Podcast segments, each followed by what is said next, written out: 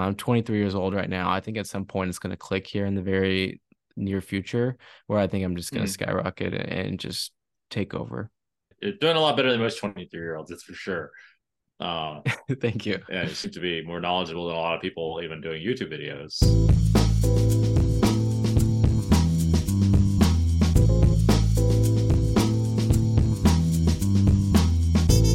Hey guys, today we've got one of the latest and up and coming and most popular streamers out today. He's already gone viral with a video with over 500,000 views, and he's the creator of Next Gen Poker, the Next Gen Poker Show, where him and his friends are bringing you along to show how they become rich and show all their mistakes and whatever other uh, crazy stuff they're up to.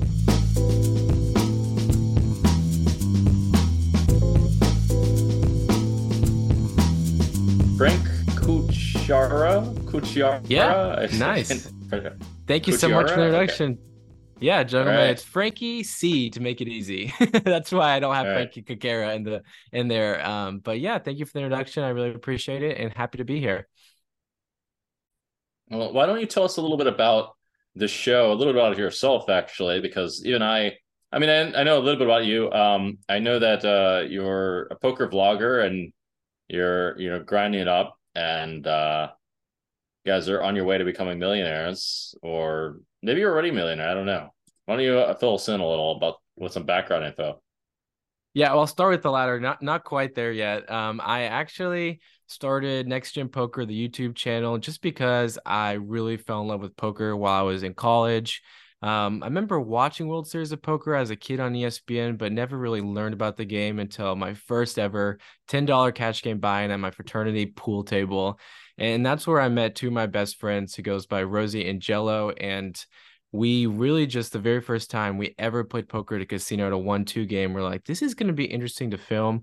Um, as you know, a lot of the popular poker content creators, you know, they're older, they're in their 30s, maybe 40s, um, which isn't old, but um, older than me. And I was like, okay, 21 years old. I think that'd be really cool to document my journey, show all the mistakes of being a brand new poker player because I knew I wasn't the best player back then, and even now as I've played. Um, for about four years at this point. Uh, I'm still not the best player, and I still think that the journey of all the mistakes, uh, all the challenges, the the losing, the tilting, all that uh, could be told in a fun story. And I've always loved YouTube, and I thought YouTube was the best place to tell that story. Uh, and thankfully, my buddy Rosey had some video editing experience. So actually, just three years ago, we actually just hit our three year anniversary. We started this side hobby, uh, and we called it the next generation of poker, next gen poker for short. Uh, and this has kind of turned into uh, what was a side hobby into my full time gig. And I make all my money um, to pay the bills just from the YouTube uh, sponsorships oh, and really? promoting um, all the media sources that I do. And then I play poker for fun, which I think that, uh, especially with parents who um, aren't as familiar with poker. Um, I'm sure a lot of people can relate with that. Parents who who don't want their their kid who just graduated with a very nice engineering, very expensive engineering degree to go into being a full time professional poker player. Well, I kind of have a different avenue, a different way to spin the story, and I can say, well, you know what I am? I'm a marketing specialist. I, am a content creator. I'm an influencer. I and that's how I make my money. And then uh, if things go well in the poker world, great. That's an extra bonus to to my yearly income. Cool. Well, you've kind of done actually done kind of what I think would be a bit of the hard part. I would think that it's kind of hard to make quite a bit of money from YouTube to pay the bills. Like from my experience, I mean, it sounds like there's money on YouTube, but it's very, it's still quite top heavy. There's not a whole lot of like, it's not very much of an meritocracy. Whereas if you poker to be a lot closer to a meritocracy, it's you know not as like structurally you know top heavy. But uh, I would just think it's quite hard to make money from YouTubing enough to pay the bills, especially considering you have to like pay people to do all this content. You got to figure it out, and uh, you have to pay someone to edit, or you have to be really good editor yourself. It's like all this shit. Um, yeah. I, I I can tell you, I'm not making any money from from this. I'm a I'm a recreational YouTuber. Uh, well, let me elaborate a little bit on on how uh, making money as a YouTuber uh, goes and the best way to go about it. Because you can make YouTube videos and make absolutely no money, but you have to kind of put your entrepreneur hat on and, and kind of find the best ways to negotiate uh, views into actual dollar signs. Uh, and just to put it point point blank simple, only a few poker vloggers actually make what would be a, enough to make a full time salary off YouTube views alone. And YouTube views is just the AdSense dollars that YouTube pays you to get a certain number of views. And I could probably name four creators that can do that: uh, Brad, Andrew, uh, Rampage, and Mariano, because the the threshold that I think that's kind of the number that you need to hit is over 100,000 views per video. If you start getting over 100,000 views really, per video, wow. then you can start putting um, some money in your pocket to really pay some editors and and what we did to start and what I would tell anyone that wants to start a YouTube channel um, and slightly different for you since you're a very well established poker player I would have a little different advice to you than what I'm about to say. But to new people that want to start YouTube, you got to do it yourself um, because the money's not going to come in immediately. Um, it's not going to be profitable the first six months. Um, even if you're a really good storyteller, you got to go through the the trials and tribulations. Um, you got to learn how to get views and and what the people want to see and the best way to market it. Because even if you have a good video, if you don't package it well, um, well, you're not going to get the views. And, and, the views come 80% from a good title and thumbnail. So the way that I have leveraged Next Gen Poker's um, views into money is working with brand deals. And um, the big kind of aha moment for me and and the one that I was able to leave my engineering consulting full-time job to take this full-time was a deal that I made with uh, a local card room in Dallas, Texas. And they signed Next Gen hmm. Poker hmm. to be exclusive to their poker room in Dallas. It's a very competitive market. And they said, we only want Next Gen Poker to film videos at our place. And if you do that, we'll give you this sum of money. And that was like, okay, yes, I could finally take this hobby of mine full time. Okay, that's very interesting. Um, it seems like so far you're actually kind of giving quite some advice to people who might want to be content creators rather than poker players. I mean, maybe you can give good advice for both, in fact, because you have a bit of experience on both avenues. I mean, I do think that that becoming a YouTube star is like maybe even a YouTube creator is kind of also now more and more of a viable option with you know the the workplace being flooded with people with degrees and it just being really hard to get like a real job with degrees like even I, I imagine even AI has been hurting like the engineering space and all that. It's very hard to get a job these days that's any good. Um, and I do think a new avenue is really opening up for YouTube creators, especially if you know you can teach people to actually learn how to be entrepreneurs. That's a very powerful asset because that that's something that like can't really be replaced. I mean, or, you know, you can't really teach a, an AI to become an entrepreneur. Uh, I mean, not really. Like, I mean, a little bit maybe, but it's going to be a minute before that happens. And the whole thing that you said, I didn't know even that this was an option to become exclusive with uh, like Card Room in Texas. Like I had no idea this was an option. Do you want to talk more about how you're making money without getting like a hundred thousand views for video? Because that's a very high threshold. Yeah, I I guess let me go back to where Next Gen Poker kind of had um, as the most blunt way to put it, but the way that my YouTube very successful friend put it, we had our our, our erection, and, and, that came from uh, the first viral TikTok we ever posted, and, and, it actually was funnily enough the first TikTok we ever posted. Um, it was the uh, very first poker video to be put in under 60 second format. Instead of posting the entire highlight of the session, we just posted one hand with pocket aces posted at 8 p.m. I remember it on a Saturday night, and we woke up the next morning and had a million views. And that's when oh, we had okay. that aha moment where we were like, okay, we need to start posting these YouTube shorts. And we were the first ones to get into the market on YouTube. And perfectly timed YouTube to compete with TikTok opened up a section of YouTube called YouTube Shorts. And then those videos it has to be less than 60 seconds. That's the criteria. And it's just like TikTok. You can just kind of scroll, scroll through, and you don't have to search anything on a YouTube homepage. You just scroll and it popped up. And the algorithm being so complex and so smart. If you watch my video for a certain amount of time, my next video I post will be on your feed. And I think YouTube content creators will find this number very interesting.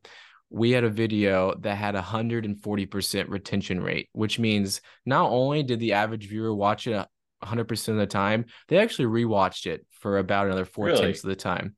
And, and no that video hit 15 million views. Whoa. Okay. That's pretty crazy. I mean, I think that that's monetizable, like 50 fucking million, million views.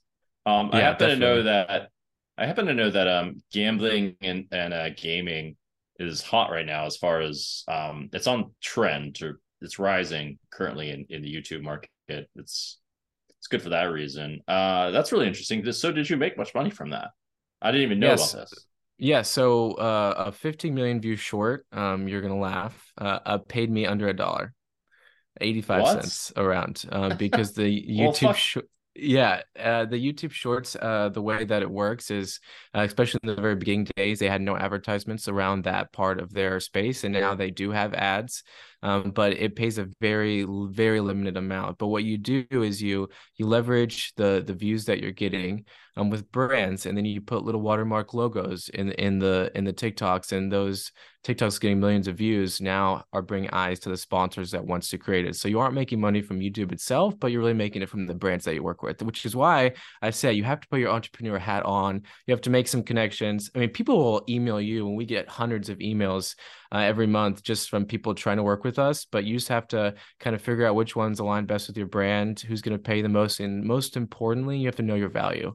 So you have to understand that people will try to lowball you, but you say no.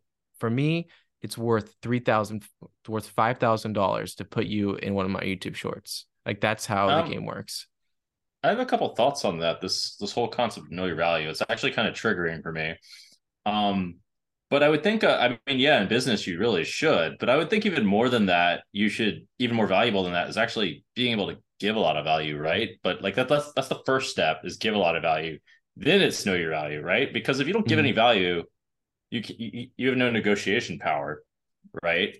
Um, and uh, yeah, I mean, just like I don't know, I hear it all the time, and it's like to me, it sounds like oh, you got to like get max value all the time, but um, in my view, if someone came to me and lowballed me pretty hard from the beginning, I would think to myself, I don't want to do business with this person because they're going to just keep trying to screw me over because that's basically mm-hmm. what it is. Right. I mean, um, but I, I know in the real world, the way the real world works, you definitely have to be kind of sharp because probably I find it more. Have you found this to be the case? Much more in poker than in poker in entrepreneurship. People really are a bit more scandalous than uh, for some reason. I don't know what it is, but in poker, I just find that people aren't that scandalous. Yeah, I, you know, at this point i have you know an agent that kind of helps cipher through some of the bs uh, and i think that everyone that is a new entrepreneur is going to struggle with some of that i do agree especially because i don't know who is in charge of these like scammers and these people these like fake brands that are trying to reach out and, and what they're trying to do is just like you know use your platform to promote just or just like these fake companies so um, i think that thankfully with the team of really really smart friends. Um, both of my friends I can't speak highly enough about because they're extremely intelligent individuals. Um, one is an investment banker, the other one is a consultant at Bain, which one of the top engineering firms in the country. Uh, I'm actually the only one of my group of three to take this full time um, because they just kind of have jobs they couldn't pass up on in my job kind of like you were alluding to earlier i never found like the great engineering job right out of college even though i had a great degree good in, good gpa all those things. Nothing was really coming um, at least in the space that i was looking at something that excited me or interested me enough to want to take a full-time position. Hmm. It's interesting. I mean it makes sense. A lot of the jobs are pretty generic i would think. Um Okay. I mean, yeah, uh, there's a ton of bullshit out there. I know that for a fact. I mean, there's tons of people with shitty brands, with shitty products, all kinds of shit. Uh, do you agree with what I said, by the way, about being able to provide value? Because I think, like, I mean, do you find it easier to provide value or easier to, easier or harder to provide value or harder to know your worth? Because I think they're like two sides like the two opposite like I uh, definitely think it's harder to provide value. And my dad talks about this all the time because I will tell him about all the deals that we get. And, and especially when the numbers started increasing, I was very excited to tell him about, you know, what I was bringing in. But my dad would bring that, well, what are you giving to them? And, and the easiest answer was brand awareness. You know, we, we talk about a brand in a million viewed video like that's brand awareness. But you know the better metric for a lot of these companies is uh, actual like conversion. So you know you tell them to go to this uh, website and how many people actually click that link and how many people actually go and and deep dive into what you're talking about. Uh, and that metric is highly important for estimating how much your video or your business is worth. Yeah i think like that's like the hard thing to actually get is to actually close i think is the word in sales. Um to get people to a conversion rate something along these lines. Um and do you find this uh i do want to talk a bit about poker but i have more thoughts on this. Mm-hmm. uh, do you find it easier to pursue this avenue than poker? Because i mean yeah i mean you're a poker player right? Like uh how's uh the actual poker grind going? And are you more natural of an entrepreneur or what uh, I've always wanted to be an entrepreneur, even as a kid. Uh, I never knew I wanted to be a poker player until four years ago. Um, but I do find um, YouTube to be more lucrative. And in that ways, I do find a little more interesting because I understand how competitive the poker space is. And although the poker YouTube uh, space is starting to become more saturated, I actually believe there's a lot left on the table. And I believe that there's just an opening for a ginormous channel. And when you get hundreds of thousands of views, you know, that's worth millions of dollars. And to make millions of dollars as a poker player, you got to be playing the t- highest stakes in the world. I have to sit across the table from you and, and try to figure out what hand you have and beat you. And I know how long and how hard you study and all the experience that you have. And as someone who I feel like I've got more YouTube and marketing experience than other people that are trying this, I feel like I have an edge in that sort. Um, versus I'm still trying to figure out my edge in poker. I'm still working on that. I'm still working with my coach. I'm still, uh, I'm still very, uh, I lack experience in, in actually playing high stakes poker. Yeah, um, poker's. I don't know. I feel like it feels like to me poker's fairly simple, but a big part of where your money in poker will come from to be honest, has a lot to do with market research and just finding like the soft spots in market. It's like a business uh, sort of skill set. I think it's sort of it's in the opposite direction as knowing what your worth is. Um, I mean, it's I mean they're similar. They're a bit related because you have to know that you're better than the field, but that's not that hard. What um what's difficult is to find like the soft spots in poker and just really hammer them home um, and a lot of times this doesn't mean being like the best player ever. It's almost like kind of bad to be the best player ever unless you really stand out and like the payoffs of that are kind of strange. Um, but yeah, to make money in poker, it's like almost better to not even like I mean, it's a weird it's a weird learning curve just because it's really good to be really good at it, yes, but at the same time, it won't really make you money unless you really do find like a soft spot spot in the market. Um, I would just think this is really relevant towards YouTube because you have to figure out what your niche is, which is sort of similar. It's like effectively a soft spot, but how does it align with you? Um, mm. It sounds like your niche basically was like, what's your poker story, next gen poker? It seems like you're a pretty good story storyteller too, from what I can see. Is that accurate? That's very accurate. I feel like storytelling is like the number one reason that people are able to to build an audience because once you have people hooked on your story, well, they're going to keep tuning in every week to to see how that story's progressed. And especially someone like Rampage Poker who started playing one two at Boston Billiards to now playing the million dollar game of Hustler, like that's a story that people want to tune into. Um, so he's one of the guys who done a really good job at um, being consistent by just posting every step of his journey along the way. Um, but even with people that are success stories like him, I still think there's a, big opening in our niche for some really innovative content that I, I don't think people have really put the time into. And one of the things that I feel like the the gap has been created is that the best poker content creators kind of just kind of post like the similar style of videos over and over again when we're in a space where um, YouTube uh, outside the poker niche is doing some really interesting, like unique uh, thumbnails and storytelling methods that I'm going to bring into the poker space. And I feel like once I do that, then we'll be appealing to not just the 20,000 people that always watch, you know, these poker videos, but actually appealing to the 500, 600,000 people that ended up watching my first YouTube video I made on my Frankie C channel. Oh, that would be really cool. Yeah. If you find a way to actually appeal to a wider audience than whoever than whoever's just like the typical poker player, that's like a really big deal because much of the content out there just appeals to the typical poker player. It's like you have to know all the lingo and know what a three bet is, and you have to know what a check raise is and some ranges and mm-hmm. all this stuff. If you manage to do that, uh, that would be fantastic. Um, tough to do. Do you want to talk a bit about what you're thinking to do? Yeah, I mean, just before I explain what I'm going to do, one of the the uh, important things as a YouTuber is to know your audience. I would say that might be one of the most important things. People like to say, you know, the YouTube algorithm, but replace that algorithm word with the word audience because what people want to see, the YouTube's going to push. So, um, an example of my video being a success was uh, I posted a video titled "If I Lose This Hand, I Owe My Opponent a Date." And it wasn't the poker player that I was playing against that recognized me. He did recognize me, but it was actually his wife that was watching him play, who she was fangirling, like, oh my gosh, like I saw your video. Uh, I showed it to my daughter. You know, she loved it. Can you go on a date with her? I was like, okay, settle, settle down. And, and uh, my idea behind uh, this kind of uh it's really it does it does dive into storytelling but there's also just more about like like idea creation and having like these big ideas that aren't just you're playing poker but actually involving the poker community into doing really cool things. And the best way to get views is to make a video where people say, wow, I have to click on that. Like, I want to create videos where when you're scrolling through YouTube, it's like, what happened here? I have to know what happened here. And that's what I'm going to go for with every type of video that I'm doing. So, um, my next video, I surprised a random subscriber and I bought him into the $10,000 WSOP main event.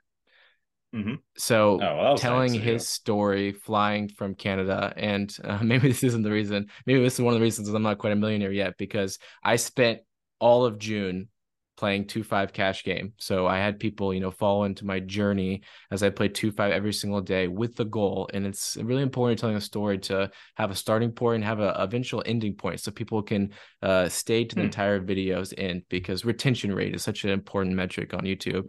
So okay, yeah. the the story is okay, I'm trying to make $10,000 and if I make $10,000 playing 2-5 not some high stakes game 2-5 um, then i will pick one of my subscribers into uh, to play the main event. And that just checks so many boxes. First off, you want to be a subscriber so you can be involved. Second, you want to watch my story to see if I hit that 10,000 goal. And then all the mistakes and problems that come along the way. Like on day nine, I was down $3,000. Like that's what the story, you find the story once you start recording. You know, I didn't know what exactly was going to happen, but once I started losing $3,000, like in the first eight days, I really hammered that home. I really hammered my emotion, you know, like how, you know, upset you were and you, like you figure out your story along the way. So I think coming up with these titles, these headliners that you're like, wow, I have to watch that. And then once you start recording it, you'll find your story. And then post production is just about piecing it together in a way that makes people watch to the very end. Okay, that makes quite a bit of sense for how to tell a story. One thing you didn't really explain, and you don't have to, but you did I mean, make the the point that is what would sell is making people have to click on it, but you didn't talk so much about what it is that you do to make people really want to click on something. I mean, you don't have to if you got some secret uh YouTube information, but I'm curious. Like, what is this uh, secret stuff that uh, is making people click? It's just I, I think of those ideas every day. Uh, it's not an actual secret, but I don't have anything that's like crossing my mind right now. But I just think that like especially with someone um like you who has like this big badass poker presence there's a lot you could play into with that and me uh, kind of coming from a different approach someone's trying to like make a name for himself and build up i think there's a lot more that um i also can play into that character and, and just it's not about it's more about like how you can package yourself and how you can market yourself. It's not like a, a, a secret, but there is like this knowledge about YouTube that if you understand, then you can go viral no matter what. And I'm still looking for that knowledge. Um, I just hired someone um, who cost $500 an hour every single hour to take a look at my videos and titles from the next three upcoming videos. And he's going to give me, you know, what's wrong with all of them. And one example of this is I posted a video where I bought 10 dealers from my local card room into a tournament. I free rolled all of them. And then I did a last longer bet between them all. And the video, although I thought was great, didn't get many views. It got about a couple thousand on YouTube. And when I had this guy take a look at my channel, he explained to me right there, right there, he explained why my video didn't go viral because my title and my thumbnail didn't explain to my audience clearly enough what the video is about. And if you're confusing your audience in the thumbnail and title, they're not going to click the video. So, so really, oh, yeah. 80% of the views on YouTube come down from your packaging and your marketing. Yeah, yeah, I do know that. Um, I mean, you need to be ultra clear and also, I mean, yeah, like a big part of people's communication in general is actually a lot of crossover. I found as someone who's uh, had to basically break down communication between people. A lot of, I mean, I, I still make tons of issues, have, have tons of issues because I wasn't like an expert at it. But there's a lot of crossover between that and um, actually communicating with people. It's pretty easy for people to not be clear when um, communicating, and there's all sorts of problems that arise because of that. Um, just this that one thing I you reminded me of but it makes a ton of sense. Um, yeah, and uh, sounds like you gave a bit of an example. I was about to ask you for one. Um, but how does that? Uh, I guess that relates to you because you're an up and coming poker player, and this is part of your packaging because uh, it is really generous of you to give away ten thousand dollars if you're not like killing it. I mean, the more generous someone is, is more what they give in proportion to their net worth, not what they give. Well, I mean, it is that plus like it's a mix of factors, but like since you're trying to climb, um, and presumably aren't like super loaded, uh, to yeah, to give that away is quite nice of you. Yeah, and I mean, I wasn't necessarily trying to be the nicest guy in the world. I was trying to tell an awesome YouTube story. Um, but part of the awesome story, which I think will be kind of a funny tweet that I'm going to package later, is that I didn't have that much money in my bank account at the time I gave the ticket away. I had to switch some funds around and then get it and then go. So I mean, uh, it wasn't. Well, that's it, cool part. I think huh? that's like part of the fun part of the story. Uh, and because, and I feel comfortable doing that, although most of my friends told me it was a terrible idea, uh, because I really believe in um, the creation of this YouTube channel and that it's going to be very successful. Um, thankfully, I just had a $51,000 score in the main event. So actually paid over all that times five. So, um, you know, good things kind of happen. Hap- things happen for a reason. I had this video idea. I entered the main event last second, and then ended up making this big cash. And now I've got two really awesome YouTube videos coming out where it'll be my uh, one video where I buy the guy in, and my next video will be kind of an hour documentary of my entire five day run. Okay, cool, cool. It sounds like uh you you kind of figured out what you're doing. Is there like, how did you um well, I have two questions. How did you go about? Were you always a good storyteller? Because this is a skill that's actually quite a technical skill, but some people are much better at it than others. I've found, and this it's people actually teach how, how to tell stories. By the way, um, mm-hmm. and secondly, the question is another question is how did you figure out how to become an entrepreneur? Did you always have this skill set yourself, or what are some things that you did to have this sort of mindset to just like trying to figure things out and make things work? Yeah, definitely comes from my parents. My mom was an entrepreneur. Uh, my dad, um, although he did real estate development, it was kind of his own company that he he worked with. He did everything on his own. So I feel it comes from my parents. Um, I've always had a very strong mathematical background, but at the same time, kind of my skill that went undetected from my parents was my writing skill. I always was a great writer. I think that definitely dives into becoming a good storyteller um, because if you can write well, well, then you understand, you know, how to establish the protagonist of the story and then finish like uh, building up the point and then the climax. And and really what's I think one of the most forgotten uh, things on YouTube is leaving your audience with something like asking for something more at the end of the video. I think most people, you know, they they do a good job of the hook at the beginning, but they forget that, you know, you want to give your audience something at the very end that that hits their emotions in some way, whether it's emotional, whether it's funny. Um, it just needs to hit them. Maybe it's like they feel like sad for you, but whatever it is, you need to, to leave them with something because that emotion will get them to come back the next video.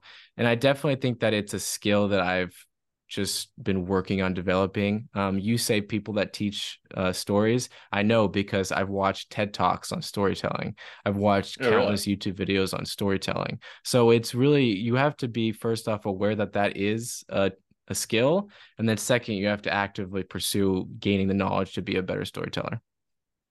Yeah, yeah. There's even some details you didn't mention about um, storytelling that I learned uh, as, as as I was pursuing it. You really have to like I mean, I wouldn't consider myself an amazing storyteller, but I am a good writer, actually, which is weird.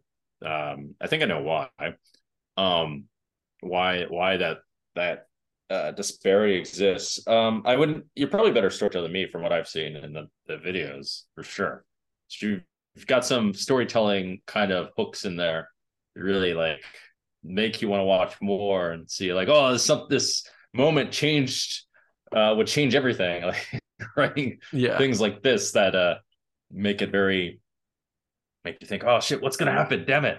Um, but uh, uh one thing is to I know that you're supposed to relate things to the audience a little bit, and also, yeah, focusing on the emotions is very important as well. Um, people who are watching this may not appreciate these details, but now storytelling is becoming more and more of a I think it's going to be more important in a lot of different fields just because, or even in everyday communication, just because it's really hard to stand out unless you're a good storyteller, if you're like meeting people. Um, and there's another thing you can like engage with humor and there's a few there's various different details uh, i looked into it a bit myself for various reasons but really just for my interpersonal skills um no, that's cool. I think uh, both of those are much more important these days with actually making scalable money, just because um, most um, entrepreneurial jobs require a bit of both. And like I said, most things these it see it feels like a lot of things these days do require some kind of interpersonal skills, and to be able to storytell does exercise a lot of those interpersonal skills that are required for entrepreneurship, which just requires to like, you know, at least go out and meet people or whatever. I I think that storytelling uh it could be encompassing for a lot of like words that we hear all the time like branding and promoting. You know, if you could, mm-hmm. you know, brand your your company while it's kind of telling a story to the audience of why they should, you know, purchase your specific product and I and I really do like the poker niche um for a lot of reasons besides my love for the game, but this um one of the things there's a lot of money in, in the poker space but there's a lot of people uh, these like really rich companies who don't know how to market themselves and, and really brand themselves and i feel feel like it's tough for any brand to really post an organic content that doesn't seem like they're just selling like um, instead they pass that that task on to people like me who really can tell a good story and it feels more authentic coming from someone who's in it versus someone who's within the company. So that's why i feel like this niche is pretty awesome because there's these huge companies that do awesome things that are just begging for someone like me to come in and tell a good story about their brand. That's kind of interesting. I would think that huge companies would be able to solve this problem. I mean, like, there must be many branding specialists, but it makes sense that branding and storytelling are very similar. I could see that. Uh, it seems kind of complicated, though. I think branding is a far more complicated problem for all sorts of reasons. Um, mm. I mean, like you have to figure out what your niche is and how to communicate to the audience. Like, how the f- do you do that? Uh, but I do think, um, well, why do you like poker so much as a narrative? Just because is it just because the companies there's lots of big companies that are trying to get into space and just don't know what the hell to do, or what? Well, my poker story just came from the actual love of the two cards that dealt to me. And I remember being hooked from the very first time I ever played and immediately researching it, trying to get better. And I like the mm-hmm. the personalities that I found right when I started, you know, Googling YouTube. And and uh, Daniel Negreanu, of course, is one of the first names that come to mind when I was like first like looking at those poker personalities. And I think a good attribute to kind of our conversation right now is telling a video that has 15 million views and not just a short form video, which is what I had 15 million views on, but a long form video. So uh, to give perspective on a, a 15 million viewed video, like that's worth a lot of money. And that 15 million viewed video is Daniel Poker's best live reads. And, and that just kind of like kind of encompasses like all the different aspects that I think poker could like be. And, and, people love the personalities that come along it. And just like there's you know, internet trolling, internet beef, internet, all these things like bring eyes and attention. I believe that poker, because it is a competitive game, there's a lot of intricacies between the people that could bring eyes and attention and marketing um, that I definitely see myself getting into later. But, you know, bottom line, like, why am I making poker related videos? Well, because this has been something that I just currently love doing. And the fact that I love doing it's going to make me make better YouTube videos about it. And I also do see myself, you know, eventually branding out to to get outside the poker niche and kind of appeal to a larger audience. But at the same time, I do have big poker dreams myself. So um, we'll see kind of how far either YouTube takes me or poker takes me in, in which direction I go. Well, there's still potential to su- succeed, especially in the YouTube um, the YouTube star sort of route. I mean, poker, there's still potential in poker cash games as well, I think, but I don't personally understand. I'm actually going to look into this. I'm going to find ways to look into this. Um, I don't personally understand um, how to ladder up from smaller stakes, but I would I roughly estimate what the process would look like. Uh, it should be quite a bit harder, but still feasible. Um, I'm surprised you like the personalities so much. I think it depends on the personality. Uh, I do think Daniel Negreanu and some of these star guys do have quite some good personalities. I think him specifically and Phil Hellmuth actually does, even though he's got a lot of um, you know, his poker skills questionable. Uh, he's got a lot of other positive attributes, frankly. Um, I mean, I feel like that was a pun. That was an accidental pun. Pun not intended. Um, Uh, yeah, I mean, there's some, but I feel like I don't know. I haven't been that impressed with the the poker personalities, frankly. If if, if I'm honest, As of recently. Um, uh, I've met people in other kinds of fields where I was really impressed. Actually, I mean that's actually one of the reasons why I moved to Hollywood or moved to Los Angeles because even though it gets such a bad reputation, there's lots of very impressive people that are fr- around this area um, that I, I, I didn't even have to really. I didn't try because I knew I would just inundate myself. But I um, yeah, I realized uh, yeah, there's tons of basically really interesting people in this that that area. I just want to tell a quick story about the people sure. um, that play poker, and it's it's not nothing sure. to do with the people that are actually on TV right now that we know. But um, my mom, when I you know I I had this engineering consulting job, went full time with Next Gen Poker. There was a two, three month window. My mom was assuming that I was, you know, reaching out to new engineering companies um, and, and, like looking for an engineering job. But you know, I was just trying to do this full time. And, and, I, I did just for her sake. I sent out about 100 applications and I didn't even see a, get a single response back. But when I was playing a 2 5 cash game at Aria, the guy to my right, who I just struck up a conversation with, was the CEO of a consulting firm, exactly for the type of job that I wanted. And he was playing a two five cash game just for fun, but he was the CEO of a small consulting firm. And I was like, oh, okay. like this is kind of what I talk about. Like, this is sweet. I'm talking to a CEO right now, and I'm just playing a small stakes cash game. Oh yeah, I mean that uh, absolutely happens all the time. I mean, it's that's one of the cool things about poker is that it's sort of this melding pot of all different kinds of people. It's it really is like a universal kind of connector where um can any well first of all like there's not so much nepotism at all in poker. It's like very it uh, equalizes quite fast in comparison to other fields whereas like for example politics there's tons of nepotism. Um or a lot of businesses there's tons of nepotism. But poker there's not very very little there's very little. It's very um it's close to merit, meritocratic in many ways. Um, and yeah, I mean, you can pretty much sit next to anyone. I mean, much more so than in any other kind of uh, industry. I mean, definitely the kinds of people that are interested in it can be very interesting. I met, uh, I even met a bunch of like artists and stuff like that playing, um, and oh, yeah. people that worked in all kinds of different fields.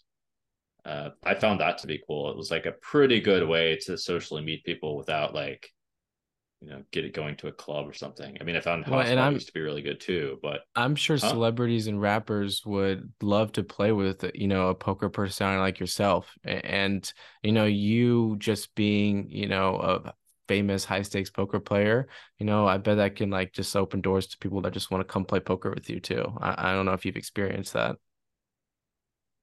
Uh, I have, yeah, uh, a decent amount. Yeah, I, I would say. I mean, especially when I was starting up, or when I was beginning to become famous, like I played with, uh, well, I didn't play with Michael Phelps, but I, I met him, for example. Nice. I've met some other celebrities also. Um, but not really. I met Emmitt Smith and I'm trying to think who else. Um, for sure met others. I don't think I've met anyone super. No, I mean, depends. I mean, no one really the other people that were inspiring, to be honest, were more not usually the sub the the mainstream obvious celebrities, but usually the people like right beneath uh, in the middle or beneath them, sort of. Yeah. More like B, the ones C that tier. were working really hard. Mm-hmm. Uh, not necessarily B or C tier, but more like people that are less well known that had to like really hustle to get where they were and okay. aren't don't necessarily have the biggest names. Usually, the people who relied on names for some sort of superficial thing were not that impressive. But if they had to really cultivate it, then they were. That's my experience. Uh, but so it's always a bit of a mixed bag when you enter these circles. I find that an really... entrepreneur too. I find yeah. that when you work with people that have really built up their own companies, they have the most interesting personalities and stories. Oh yeah, I've met quite a few of them. I found the entrepreneurs to be quite cool. Um, I do think there's a decent amount of entrepreneurship in poker, but frankly, a lot of the poker players, and I'm trying to change this, have a bit too um too what's the word? Like too rigid of a view on poker. For example, they'll have this idea of applying logic to like making the best play and they'll study the shit out of these sims. Uh, or not actually. They, they they'll study like the basic sizings or whatever and just never you know think to themselves okay well you know you have to do something extra get the value.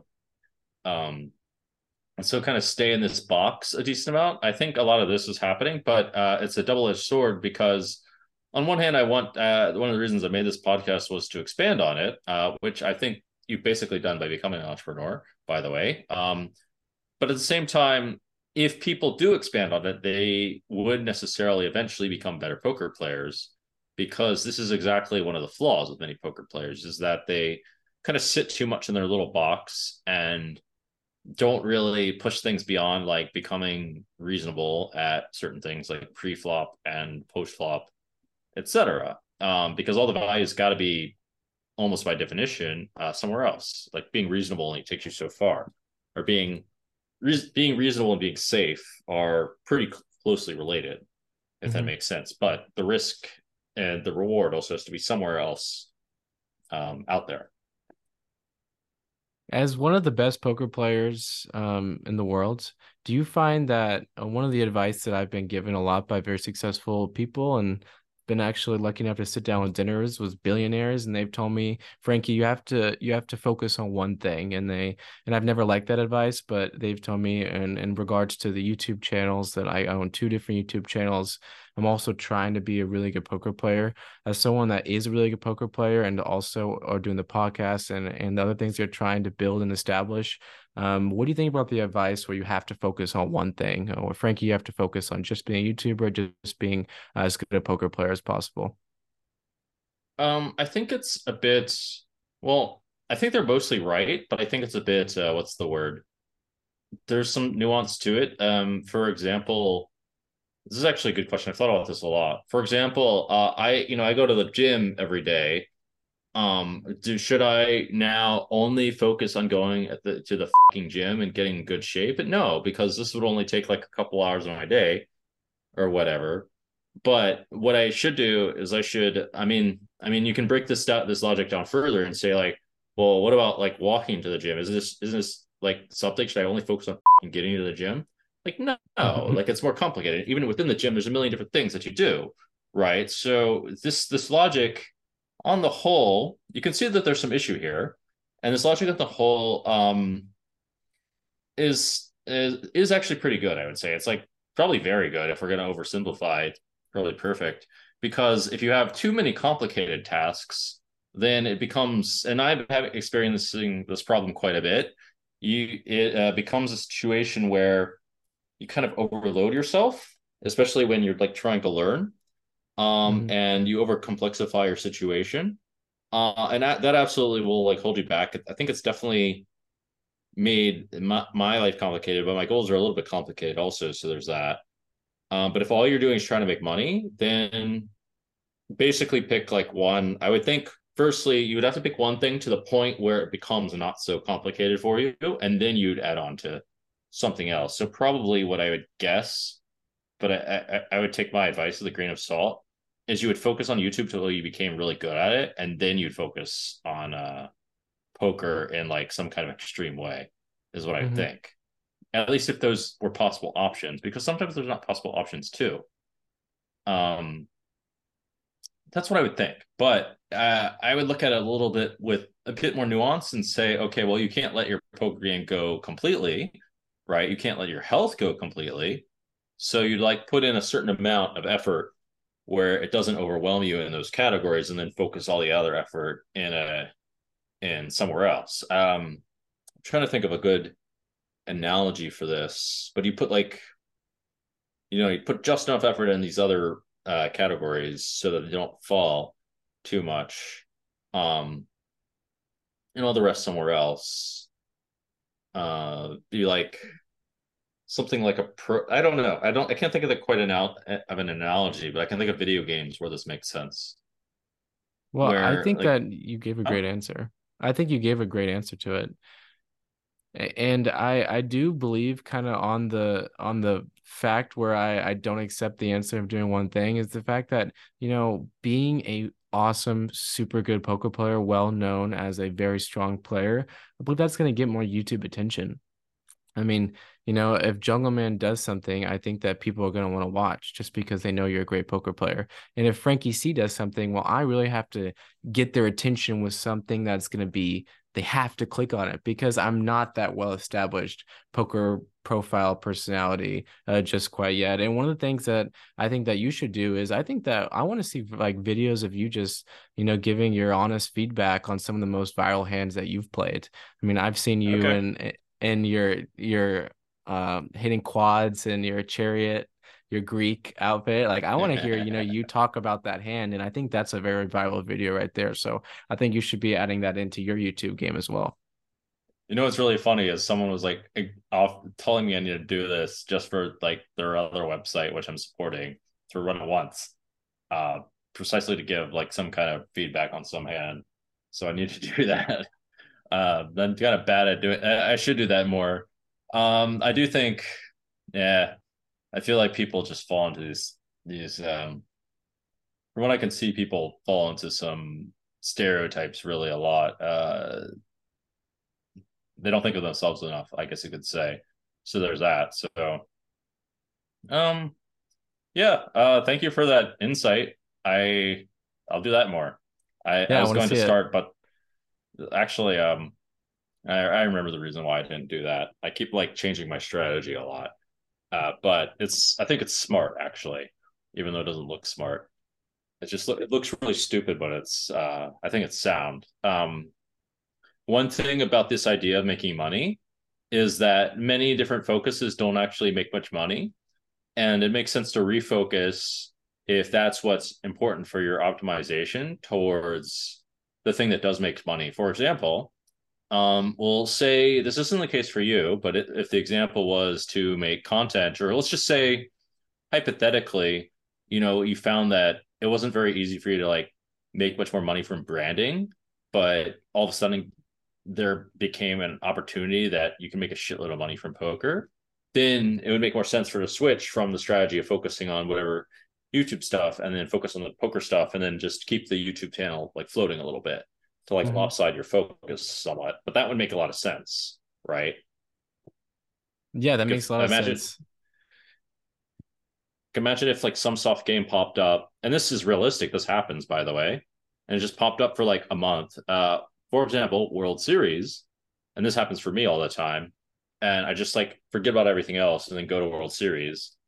Um, I just like kind of put everything on autoplay a little bit. Um, and uh, yeah, and if you can make like I don't know, like hundreds of thousands of dollars in this month, or whatever amount means a lot to you, then it makes sense to do such things. So this idea of picking one focus, I think it's like slightly imperfect, but like I don't have as much money as billionaires, so um yeah, it would make a lot it, it would be let's let's give another analogy.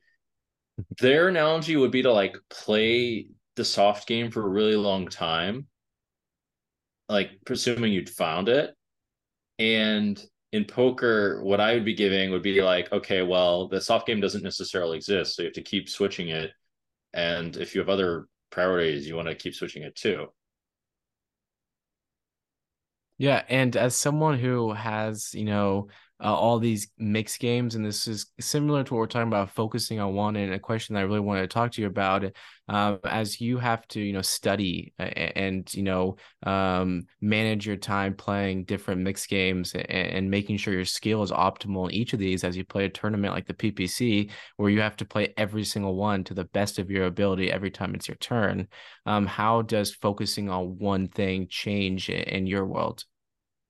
Um, okay, so that's a good question. Um, in the PPC, the PPC is a bit of an exception, but I will say if you're trying to learn all the different games, you should focus on learning one game at a time because learning them all while playing each of them, you know, eight times, you know, the cycling through eight times in a row requires much more discipline than focusing on one if you can, for mm-hmm. sure. And it requires it's a bit harder because you can't as um, naturally pick up patterns as you would if you played one game.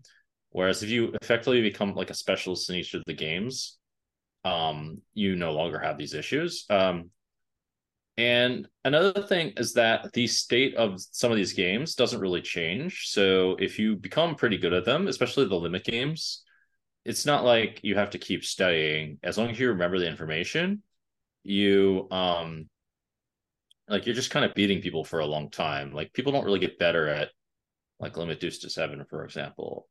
They don't get better at Razz, not really.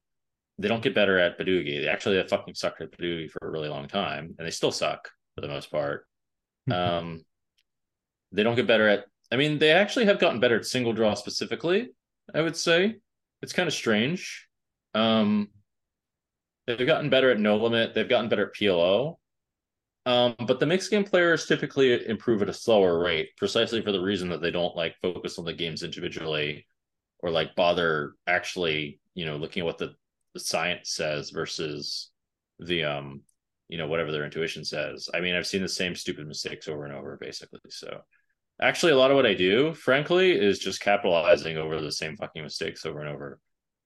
Um, and I generally don't study. And when I do. It's when I see that I need to, and then I apply myself. When I, it's more like I'm very aware of if I'm missing something or not, which I think a lot of poker players lack. So, do you uh, have uh, a favorite game where you just? Huh? Do you have a favorite game where you just have, you know, um, your knowledge where you kind of feel like, you know, I'm just crushing this game. I don't need to study that. Kind of like you, you just understand that discipline more in the field right now. Is there any game well, like that that stands out? Yeah, there are two games, and they're probably not what you expect. The first one's Badugi. Um, yeah, good luck with that. Uh, it's basically there's a really high uh, barrier point. What's the word? Really high wall to um becoming good at that game. A really high point uh, barrier to becoming really good at mixed games. Actually, I'd say. Um, but it's possible. It's just tough and requires some luck, probably. The second one is short deck, deep short deck cash games. This game's I, I found to be one of the most challenging to become very good at. Deep, mm. short, shallow is very is for the most part simple. Um, there are a couple weird things about it, but there's not much edge shallow. Deep, however, there is quite an edge in um cash games. Short deck and the barrier is very high because there's so much like subtle nuance in those games. It's just very easy to fuck up in some kind of way. Uh, but the problem again, and it's a bit related, is that there's just not that much action in deep, uh, deep uh, short deck cash games. That probably I should be, you know, if I found like a deep cash game that was even like 50 ante, I should probably drop whatever the f- I'm doing and just play that if I could like four table that because I would, I would probably make like something like 10k an hour. Um, I, I made I made like a million in one week playing multi tabling 50k ante or 50 dollar wow. $50 ante or hundred dollar. I think it was fifty dollar ante. Yeah. Um, but uh, it's eh, I don't know if it's as easy these days. Maybe I ran super hot. I don't know. Five thousand dollar buy-in. That's crazy. No, that's really, really good. And I feel like, yeah, if you if you find that kind of like we were talking about earlier, if you find that game where you just have the huge edge, just play as much as you can and, and make your million. Yeah, uh, that uh, that is what I advise for the people that I teach, more so than becoming like extremely good at limit. But if you do become extremely good at limit, you'll absolutely crush, of course. It's just like the problem is that people, it's just not that easy, basically, uh, for a couple of reasons. It's just too milked too hard, and there's too many people playing um somewhat solid. You need to find the niche situations. So, what are you playing anyway? I, am playing almost exclusively No Limit Hold'em. Besides the uh the past eight months to a year, I've been very interested in some mixed games, like eight game mixed uh, cash games, and I hosted one, and I would get the players that would be the perfect people to play with. with um, and besides just uh, playing some like 20 40 or 40 80 of just um, some doogie, and then then mixing in some kind of more of the more I guess gambly ones. Um, uh, when they do, uh, it's super Razz or like or some other Texas style games, so where you know you don't have those games in the World Series like the Razzdugi and some of the other ones no. um, that that I do enjoy playing. But honestly, uh, besides this little six month stint that I went into, it's almost exclusively no limit.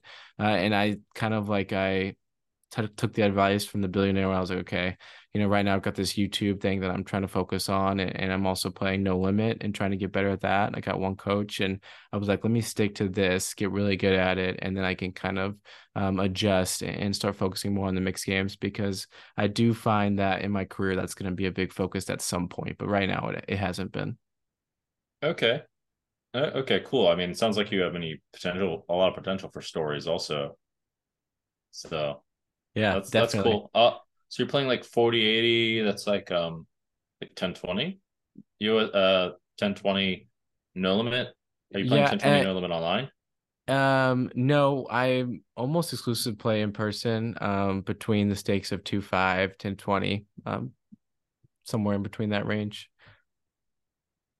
Okay. Okay. Um yeah, I mean it seems like you have potential for like that's like kind of getting to the point where you can getting some good spots. I, I don't know what the the cash game streets really look like in like the lower stakes games, but maybe there's some really good situations, uh, kind of hum uh, fumbling around.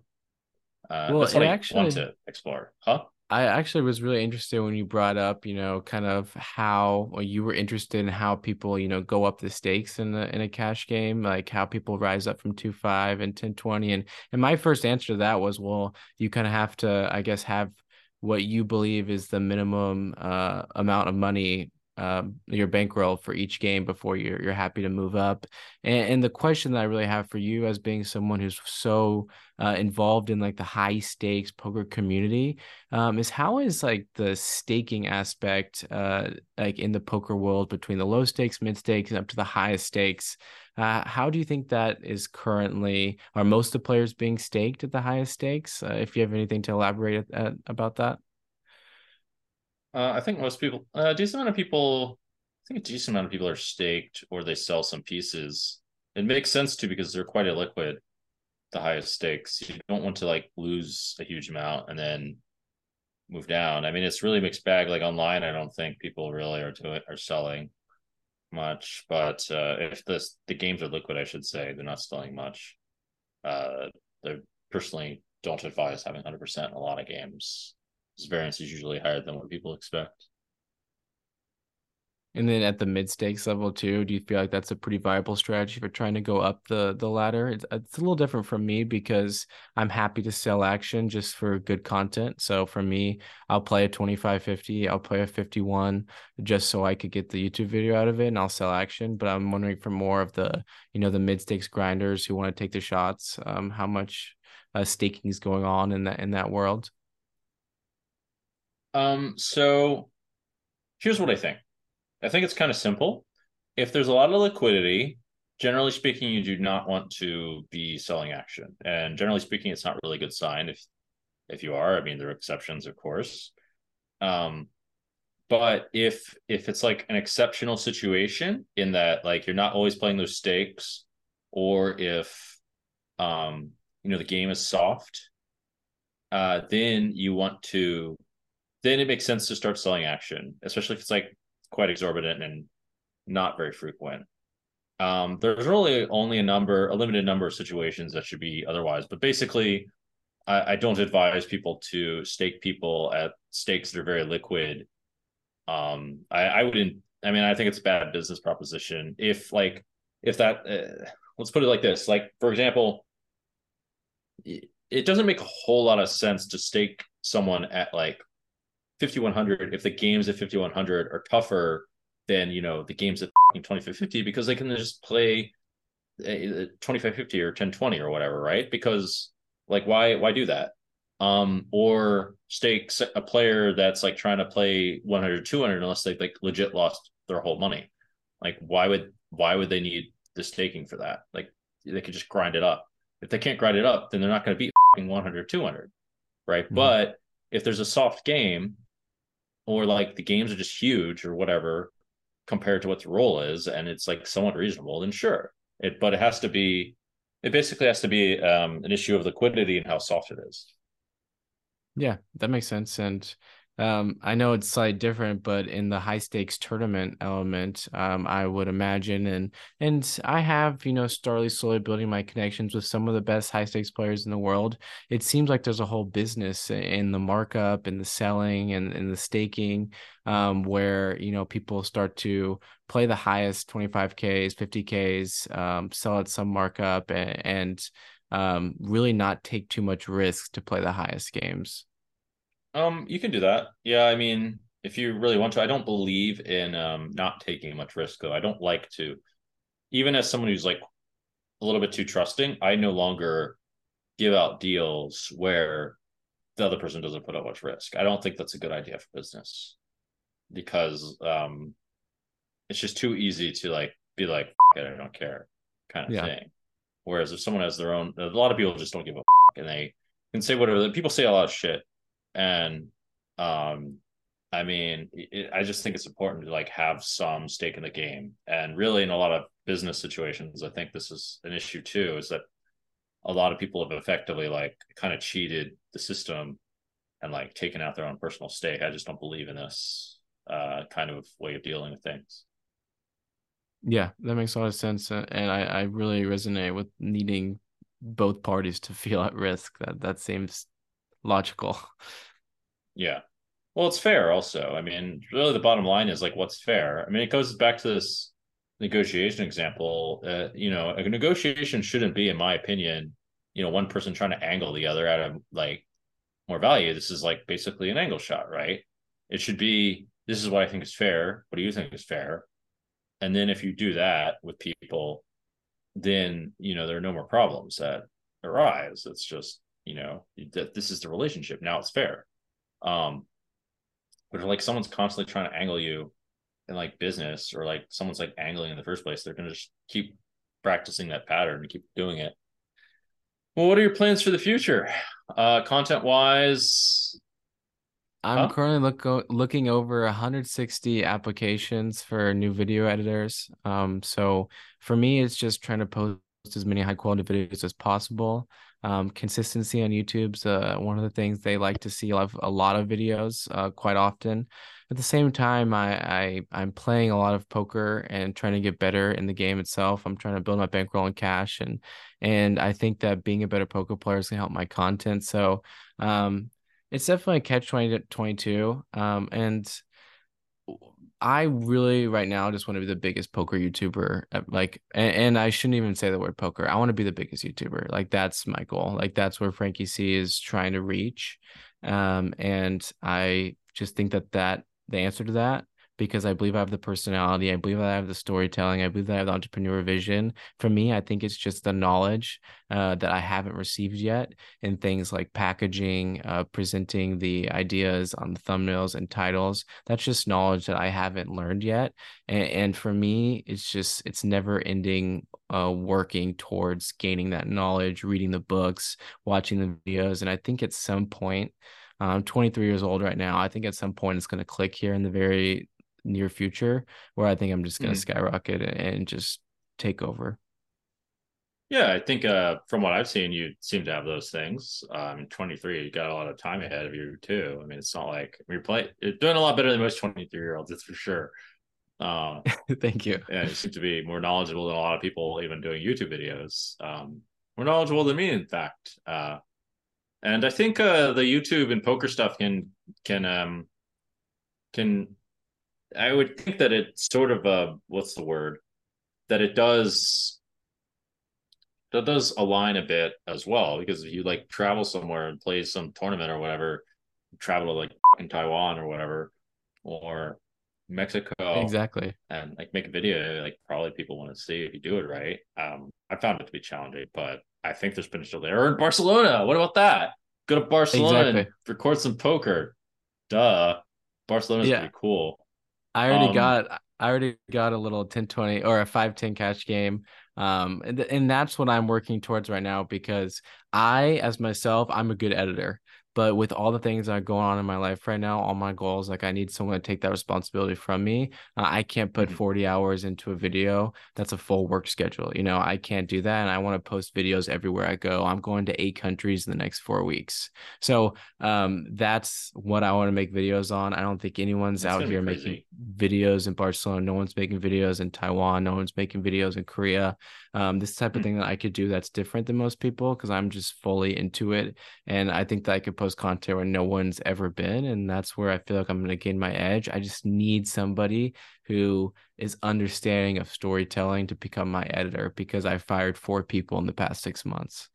And, they have to be able to give me the videos with a, a reasonable time. Okay. Yeah. I mean, uh, that seems like there's a lot of potential there. Anyway, yeah, I'm looking forward to your success. Anything else you'd like to add uh, before we get off? Yeah, I just have one question for you. Um, and I wrote this one down. Are there any points in your career that you doubted yourself and how did you get through it? All the time. really? Um, well, here's how I look at that. Um, I mean, doubts are, you know, necessarily one of these like things that, I mean, no matter in this case, we can actually um, put doubts in sort of a box of like whether you're good enough or not. And at the other side of success, like it's kind of like in this specific case, especially, they are in fact like you can say they're essentially like a limitation whether there's truth in them or not, because in the long run, there's not truth. The long run meaning like if your life extended forever, they're, they're simply temporary, right? Because like the more effort you apply, um, the more likely you'll find something, some kind of edge to get past them, et cetera, et cetera. Uh, so there is that. I mean, obviously the risk of like, like ruin, et cetera, is real. You just, I mean, you have to stay away from that. Uh, how I dealt with that, um, I eventually realized that. Uh, I've been realizing that now lately as I struggle with things that are a bit bigger than poker risk, and I've been having issues uh, that, at least in my mind, seem more insurmountable. Uh, I, I, I the way to actually practically deal with them is uh to defocus a little bit to do something that's a little bit more relaxing um that helps some not to do it too much because then you don't face it if the basically you want to make sure that your stress level is not so high that you become dysfunctional Mm-hmm. Um, in which case, that's when comfort becomes a good thing, because usually there's many different paths that you're taking, and that often some paths will go much better than others just because of whatever reasons. So you focus on those ones and not put as much energy into the ones unless there's like immense um, upside to the ones that aren't moving very far. Uh, so I'd, I'd put it like I would say it like that. It's a mix of all those things. So that's a I give you the theoretical perspective, which is the doubts themselves are essentially limiting beliefs, or essentially limited or temporary, whatever however you want to look at them. Um, whether you can do it or not, because let's put that another way is that whether you do it or you cannot, the more that you believe that you can do something, the more you can actually do it, right? So it almost like makes sense to not even think about that too much, whether you can do it or not, because it's kind of a waste of time. And just simply like keep being in the in the uh, state of trying to trying to complete your goal. Um, that would probably be the most zen answer. And then on the practical side, I gave some like some like tools to actually deal with those emotions. I like that answer. Is that a, good lot. answer? Yeah, I like that answer a lot. Okay. Thank you. All right, cool. Um, well, it's great talking to you and great exploring your world. Uh, best of luck and hope to see you soon. Yeah, thank you so much Do you want to promote anything? Your channel? Yeah, go Frankie check out Next Gen Poker. Uh, check out Frankie C on YouTube. I got some really awesome, high quality videos coming out. I'm sure you'll be entertained, and I promise you that if you subscribe, you have a good chance of being featured or maybe even winning something in the future. So make sure to subscribe, and, and thank you so much for having me on. I had a great time talking to you.